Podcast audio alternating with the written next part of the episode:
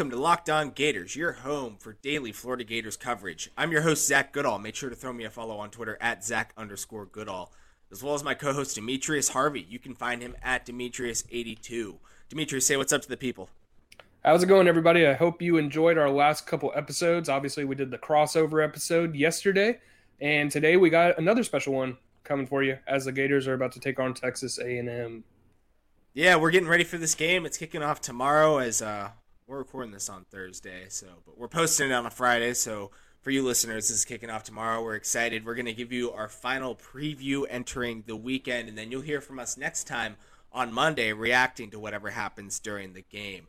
But before we get into it, make sure to go and subscribe, rate, and review on just about any podcast listening service. I'm talking iTunes, Spotify. Use our free Megaphone listening app. You can use Google Podcasts. Really just about anywhere you can listen to podcasts.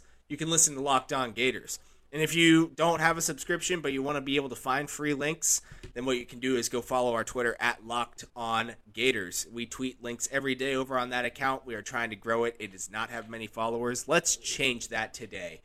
With that, we're going to go ahead and break into our first of three segments. We're calling this episode The Keys to the Game for Florida to defeat the Texas A&M Aggies. We're going to go back-to-back with some stuff that they could do defensively to help secure the game.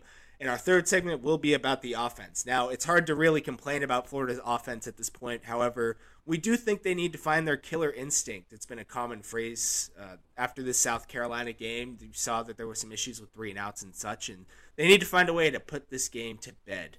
And Texas A&M's going to offer them a chance to do that, but we'll get into more of that later. We're going to start things off defensively, and we're going to talk about Kellen Mond. Defensive coordinator Todd Grantham said it himself that he's a guy that's really improved since the last time they played. But hear more from the defensive coordinator himself right here. Hey, Todd, you've gone against Jimbo a couple times when you were at Louisville. Mm-hmm. What are kind of the hallmarks of a Jimbo Fisher offense, and how does what you see kind of compare to what you see now at A&M compared to what you saw when him at FSU? Well, I think first of all it starts with the quarterback. I mean, because we played, this quarterback 2 years ago when I was at Mississippi State, and just looking at the development of the quarterback and the way Jimbo has developed quarterbacks over the course of his career, you can see that they've really improved him from that standpoint. They're always going to have concepts to try to attack you in the middle of the field. They're always going to attack you underneath with some of the drive routes and things like that. And quite honestly, they're going to find ways to try to run the ball and be physical that way. Those are really the biggest things that I see with Jimbo is kind of utilizing the personnel, meaning, he does a good job of taking the players he has and specializing them, meaning when he's got a guy that's an elite back, he's going to have plays that will go to him. If he's got a receiver, he's going to go to him. If he's got a tight end. So he does have the ability to – specialize the talented players and get those guys the ball and, make plays that way. But really the development of the quarterback is the number one thing that I see that he kind of does a good job with. So you've got to be able to respect Kellen Mond as a dual threat quarterback. He's shown that he can do it in the past, although his stats really aren't eye-catching or eye-popping this season so far. And really, as a passer, they're not anything special either, but he's a guy that is experienced within the SEC, and Florida has struggled with dual-threat quarterbacks in the past. Demetrius, what are you looking for out of this matchup? Yeah, with a guy like Kellen Mond, you have to go back to even when the Gators played Ole Miss and Matt Corral, it's just if he can get out of the pocket, that's not going to be good. I know this season Kellen Mond only has 15 rushes for around 37 yards, but you have to look at also the defenses he's played. I think they played Alabama last week. You're not getting that many rushing yards as a quarterback against Alabama, especially when you're down by that much. You're going to be passing the ball a lot more. So for the Gators this week, they're going to have to learn how to contain.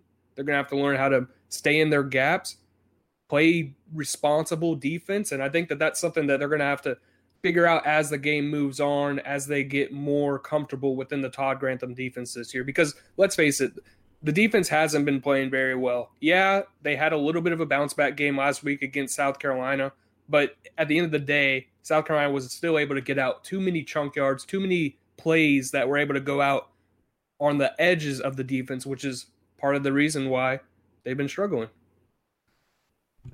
And Mond, he's completing 58.3% of his passes, 7 yards per attempt, 7.5 adjusted.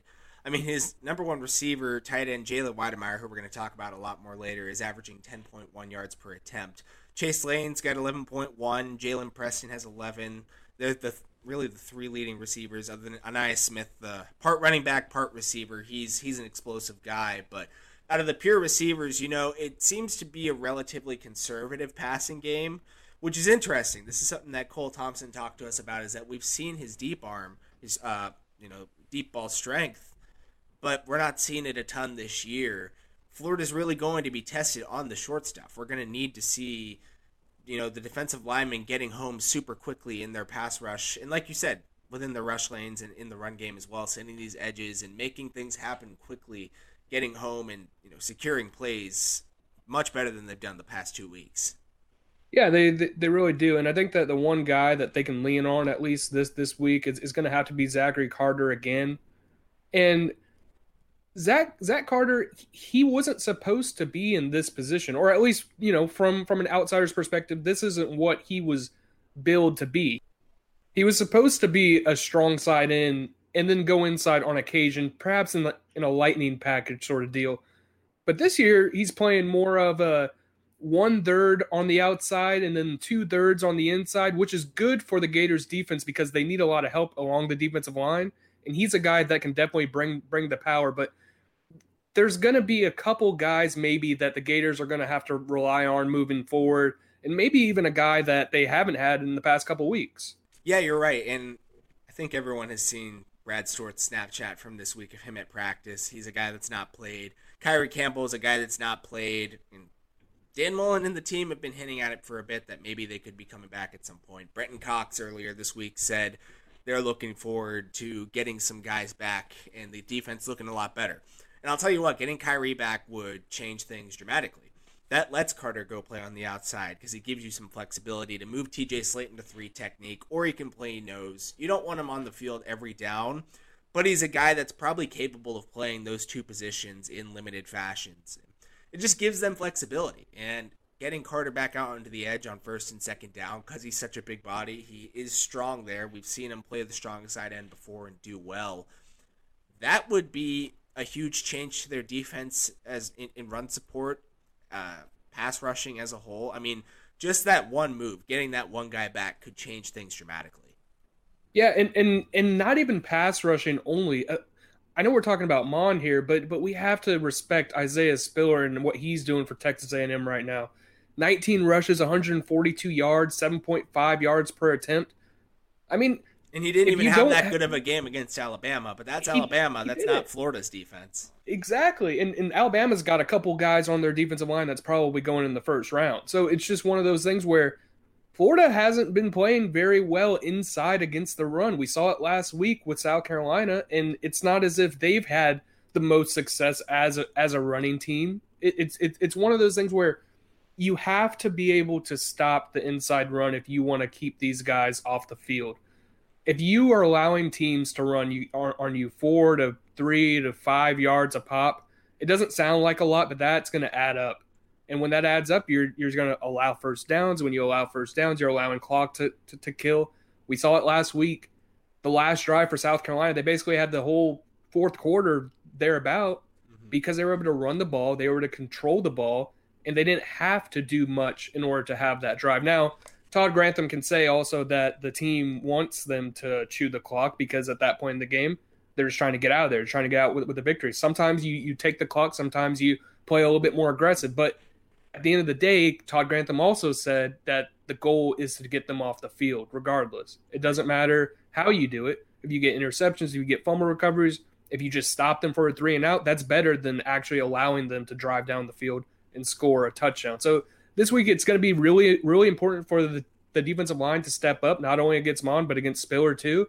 And I think that at the end of the day, they're going to have to rely on guys that maybe haven't played very much. Maybe they're going to have to rely on a freshman and Dexter a little bit more to have more beef inside, but they have to do something. Otherwise, this game could get really boring. Yeah. No, I definitely agree. We were going to call this segment our first of three keys containing Kellen Mond. Maybe we should consider it just containment as a whole. They got to make sure that they're playing and containing well. Our next segment will be focusing on the second key. It's on the defensive side of the ball. However, it's much more to do with coverage after these messages. Hey guys, this is Zach Goodall with the Locked On Gators podcast. Now, as a podcast host and a full-time writer, I'll tell you what, I need a lot of energy to get myself through the day, and I drink a lot of coffee as is, and every now and then I go towards an energy drink, and I just don't feel that good about it afterwards. Well, that's changed ever since I started drinking Built Go, brought to you by my personal favorite protein bar, Built Bar. It's the same company that's bringing you this. It's a healthy alternative to those 5-hour energies, those Red Bulls, those monsters that are out there. They're small, they're easy to keep with you. They're only 1.5 ounces, and they come in 3 delicious flavors. My personal favorite being the peanut butter honey, but you could also get the chocolate coconut and the chocolate mint. It's like 5-hour energies, it's without that crash feeling, and it's way more natural for you. Talk about collagen protein going in there, filled with that stuff, so it's fast absorbing, gets into your system quickly, and it's very easy on your stomach.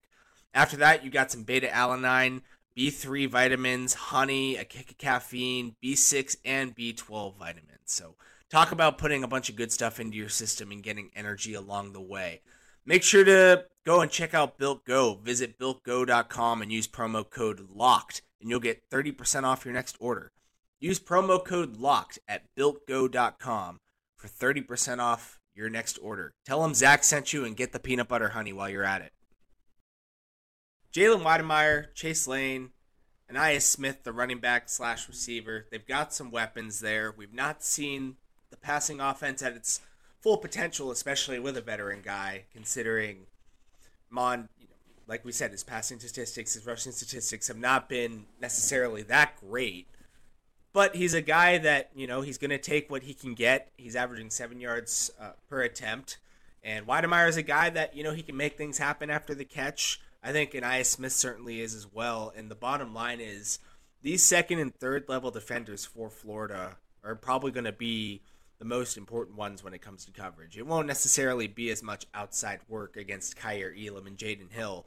But we're talking the safeties, which been inconsistent, and Sean Davis looked nice, but we know about the safety room. Marco Wilson will be tested. Amari Burney will certainly be tested, and Ventrell Miller will be tested. This is going to be the Ventrell Miller game. This is going to be the time where we can see whether or not his past performances against Ole Miss, against South Carolina, are those going to stack up against a team like this where they have a legitimate threat in the middle of the defense. Now, against South Carolina, the Gators did allow some stuff in the middle of the defense, and they got lucky on a lot of plays in the middle of the defense with 5 drops, I believe. I think 3 in a row, too, which was even more crazy when you look at how the game ended up playing out. But this game is going to be a little bit different because Jalen Wydermyer is actually a guy who's going to take control. He can take over a game, and we've seen that even last year. And so if Ventrell Miller, if Amari Burney are going to be the guys to step in and control that middle of the field. They're going to have to do it in this game, and we're going to see. I mean, we've already seen some good plays from Sean Davis. Perhaps he takes on a bigger role this week in the middle instead of the outside. They might not need too much help outside against these guys, but at the same time, it's not as if teams are trying to go outside because they know where to attack.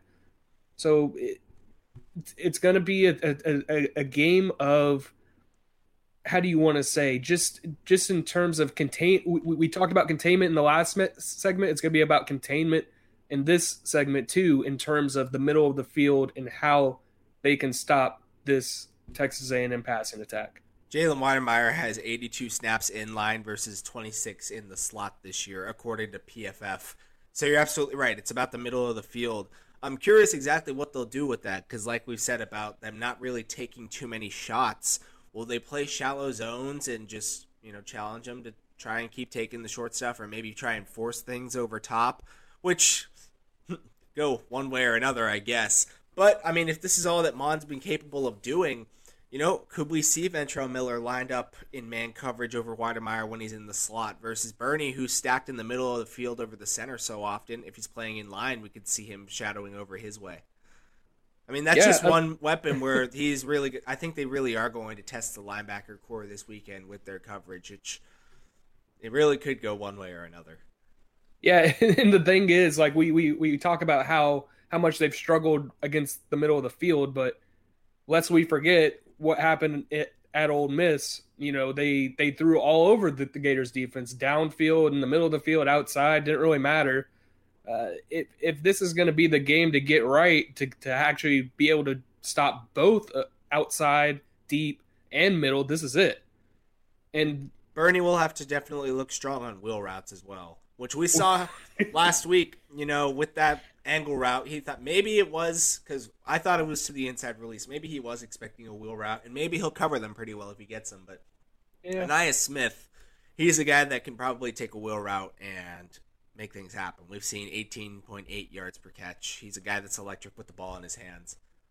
Well, it's going to be difficult regardless if Ainias Smith is doing it, if he's going to have to cover a Wydermyer. It's not going to be easy for a guy who hasn't really played on first and second down throughout his whole career. I know he's already played it for 2 games now, but I mean, if you look at it, I'm not saying that Burney has been awful. He's definitely had his moments, but the fact of the matter is that he's got to be the guy to get right, and they need him, because otherwise I'm not sure that they have the depth to replace him. Maybe they can play some more Houston if they want to, but at this point in time, he's going to be the guy, and they're just going to have to rely on him. Yeah, I really am going to want to see Houston in more of a pass-rushing role. We've talked about it before, but if they do go any blitz packages, this seems like the week to do it, because Mond, you know, being conservative, not rushing too well, you could probably get James Houston home a decent bit. Well, you can get James Houston home, and you can get Chatfield home, who's been having a pretty good, you know, at least last week when he was able to get that sack. I believe he met the quarterback with him and Brenton Cox, I believe it was. Yeah. Yep. And so whenever he's been able to rush the passer, or whenever he's been given the opportunity to rush the passer, you know, he's been getting home, or he's been getting close. Mm-hmm. So if this is a week, if you're talking about getting after Mond without actually letting him get out there and escape, Brenton Cox, Chatfield, Houston, Jeremiah Moon, all these guys need to bring it. They need a blitz. They need to make sure that you get Kellen Mond off his spot, because like we said, he's only completing 58.3% of his passes. That's not very good, no matter how you spin it. It's not a very good completion percentage, and it actually bodes well for the Gators secondary to have their get-right game. I know we talked about on the crossover episode how there might be some rain, but that rain might be going a little bit more west than we expected. So this could be a clear skies game, or as east, clear of skies. You mean east? Is it going east? No, I'm pretty sure it's going more west. East of College Station. Okay. East of College. It's going up through Louisiana. It's not going to go and hit Texas, is what I'm saying. Sure. The point is, it's not gonna affect the game as much as we thought. So perhaps this is going to be a game where Kellen Mond does drop back and throw. You know, maybe I believe they're averaging 28 passing attempts per game, and if they are, then it's going to be a game where the Gators secondary is going to have to show up, and the Gators pass rushers are going to have to play a huge role, not just on the edges, but in the middle of the defense. It's going to be interesting to see what they do. They're throwing 37 times a game. The defense, 37. It's their defense that's allowing 28 attempts per game. Yeah. And there's a lot more stats with that we're going to be talking about in the next segment for sure. But last thing on this one, I do want to talk about real quick, the safeties. Mond's not testing the deep ball too much, in which case Donovan Stiner has a bad game this week. Sean Davis, you know, maybe he looks good, but Stiner has a bad game. What happens next week? What do you do? Yeah, it's going to be one of those things where maybe you have to play the young guy, Rashad Torrance. I think that's your guy, Zach. Dean. Yeah, I am a big fan of Torrance's high school game, at least. We still need to see more out of him here, but I thought he was a guy that would contend for early playing time. But hey, maybe Trey Dean. Maybe Trey Dean can come in and show some. And you know what? That's actually interesting, because they've talked a lot about Trey Dean over the offseason or over the fall, however you want to put it. And he hasn't really played too much, but when he's been in there, I've seen him make a couple big hits. And sometimes that's what you need to get your feet wet at the safety position. You know, obviously Trey Dean's a guy who's come in and struggled a good bit last year and the year before just in terms of playing cornerback. But if he's able to become that safety, that presence that they need in the back end of their defense and allowing Sean Davis to roam a little bit more, having Trey Dean come in and playing that enforcer sort of role, then maybe it could work. And Donovan Stiner has to step up. It's a game of having to be available, but also you have to put the performance on the field. If you're not going to perform week in and week out, they're going to look elsewhere. And Trey Dean's a guy who's, got number 0 now. Maybe he's a renewed man. Maybe so. I guess the number 0 will do that for you. I mean, he certainly looks more comfortable shooting down. Like at the start, he was responsible with doing that last year, and we didn't see it as much. So it's something that I'm looking forward to seeing. I definitely want to get him on the field more as well if I'm a coach. When we come back, we are going to be talking about the Gators' third key to the game. It is on the offensive side of the ball. Demetrius gave you a hint at some stats we'll be talking about. More coming your way in just a moment. For sure. I mean, you look at it, if you go back, and we kind of watched the film with the guys this morning and went back and just dissected on how we can finish those drives and understanding just situational football at that point in time of the game. It's all about first downs and not going 3 and out. The only thing that can mess up a game like that is to go 3 and out or continuously turn the football over. So, it just goes into teaching about situational football, understanding what I need to do in order to manage the game, especially at the quarterback position of us calling shots and managing shots and understanding if the shot's not there, check the ball down, and first downs will end the game. I'll do a better job of coaching that. So we all know that Kyle Trask and the Florida Gators passing offense itself is pretty damn good. No one really needs to remind you of that. However, I'll give you guys some stuff that'll make you happy about Texas A&M's passing defense. They are allowing some efficiency. They are allowing 292 yards per game on 28 attempts, coming out to about 10.5 yards per attempt. First down every passing attempt for the most part. 71% completion percentage. It's been a not great showing. They've had some injuries on the back end. They lost their starting nickel corner Eric Young in the game against Alabama. They had a guy come in, Devin Morris, I believe his name is, or Devin Moore, that was backing him up, and he was allowing some stuff happen in the middle of the field. So with that being said, this could end up being a pretty nice matchup for Trask and company. We are thinking that Kyle Pitts could have a big game. If they try and focus on him too much or take him away, my immediate bet is on Kadarius Toney to make an impact. Yeah.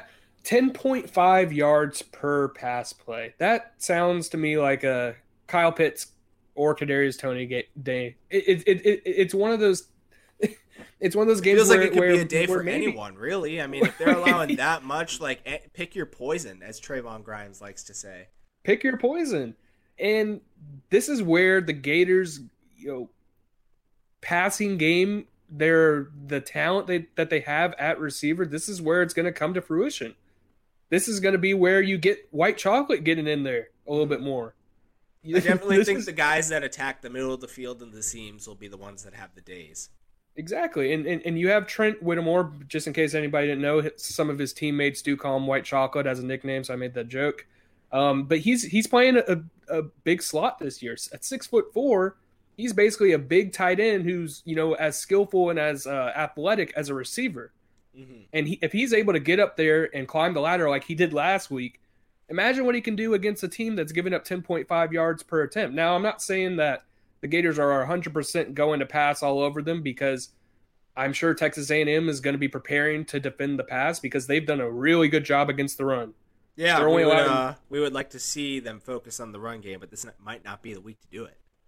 No, and they're only allowing 3.2 yards per rush, and so the Gators are going to have to end up figuring out what they're going to do to help out their passing game, because you can't play complementary football and you can't sustain drives by only passing. Now, sure, if Texas A&M is going to be as inept as they've shown that they could be against the pass, then this might not even matter at all. But that's just something to look for, and Coach Brian Johnson and Dan Mullen have talked about the offensive struggles that they had late against South Carolina. And I think that you know, this is a game that they're going to want to try to get right. And if they get to a point where Texas A&M is pretty much dead to rights, they want to be able to shut them down. Yeah, we talk about killer instinct. They need to be able to show that with the 3-and-out issues that we saw last week. As Dan Mullen said, they thought it was some really critical issues. Turnovers on the plus side of the field. With Texas A&M being so generous against the pass right now, as much as we say we want to see the run game, like, I'm kind of cool with this being the bounce-back game in terms of error-free, mistake-free football and taking every last inch of what they give you. Yeah, you have to be able to do that. And Johnson specifically said, when we went back and dissected on how we can finish those drives, and it's just about understanding situational football. At that point of time in the game, you know, it's all about first downs and not going 3-and-out. And he's right. The Gators had South Carolina down, dead to rights. I believe it was 38-17 at one point. And now I understand that the game did finish 38-24, but it could have easily been 38-31 or even 38-38 by the end of the time. If South Carolina had a better clock management with Will Muschamp, then maybe they could have actually done something about how the Gators offense kind of took a backseat. They kind of took their foot off the gas and said, you know what, we did it. Let's go home, guys. We're already home. Let's just go chill in the locker room. Let's go, you know, out and go home in quarantine or whatever they were going to do after the game. It just seemed as though they relaxed a little too much. They allowed them to almost get back into the game in a game that South Carolina had no business being in at, by the very end. And so you have to be able to take what the defense gives you, but also put your foot on their throats, so to speak, and just get after it and finish a drive. So we've gone through our three keys to the game: the killer instinct on offense, the containment on defense, and the second and third level defenders in the middle of the field having a day, certainly a rebound from their first two performances. Now we're going to leave it at our predictions for the game as we enter the weekend, because like I said earlier, the next time we'll talk to you guys will end up being after the game. The current spread: Florida is favored by 6.5 with an over-under of 58 points. When we were on the pod the other day, I was expecting a hurricane to have some sort of impact on this game. I'm not so sure anymore. I still think A&M could cover a 6.5. I predicted 31-27 last time. I think it'll be a little more higher scoring. However, I do think A&M still covers at home. I am taking the Gators 38, Texas A&M 33. Yeah, I mean, I could see that, but the thing is, I know that the weather's not going to be there, but I'm trying to wonder, when are these SEC defenses going to play like SEC defenses? This whole time, the last couple weeks, we've seen such explosion, and I'm not saying that it's going to be this week, especially because the Texas A&M defense has given up so many yards. And the Florida defense is giving it so many yards, but you kind of want them to be able. You kind of want to see that, you know, as a fan of the game in general, you kind of want to see like some sort of competitiveness on defense. But to wrap that all up, I'm sorry, getting on my soapbox a little bit. I think that the game's going to end maybe around 42-37 Gators. I'll give it to them in that much, and I think that's around right at the spread. Yeah, we're both calling it a 5-point margin. We'll see. Maybe we're totally wrong. Maybe this could be a lot further apart than we're giving Florida credit for, because Texas A&M certainly hasn't lived up to the expectations set just in general under Jimbo Fisher. You'd think they would have a lot more, but at the same time, this is probably the biggest game of his career there so far. We'll see exactly what they're able to do, at least at home, I should say. I mean, obviously, they played Alabama, but he's getting paid $7.5 million per year. So, I mean, you would expect a little bit more out of him. Yeah, fully guaranteed. So, I mean, not playing Alabama and playing at home with a senior quarterback in Kellen Mond. Like, the expectation should be extremely high for a game like this. We'll see what they're able to do.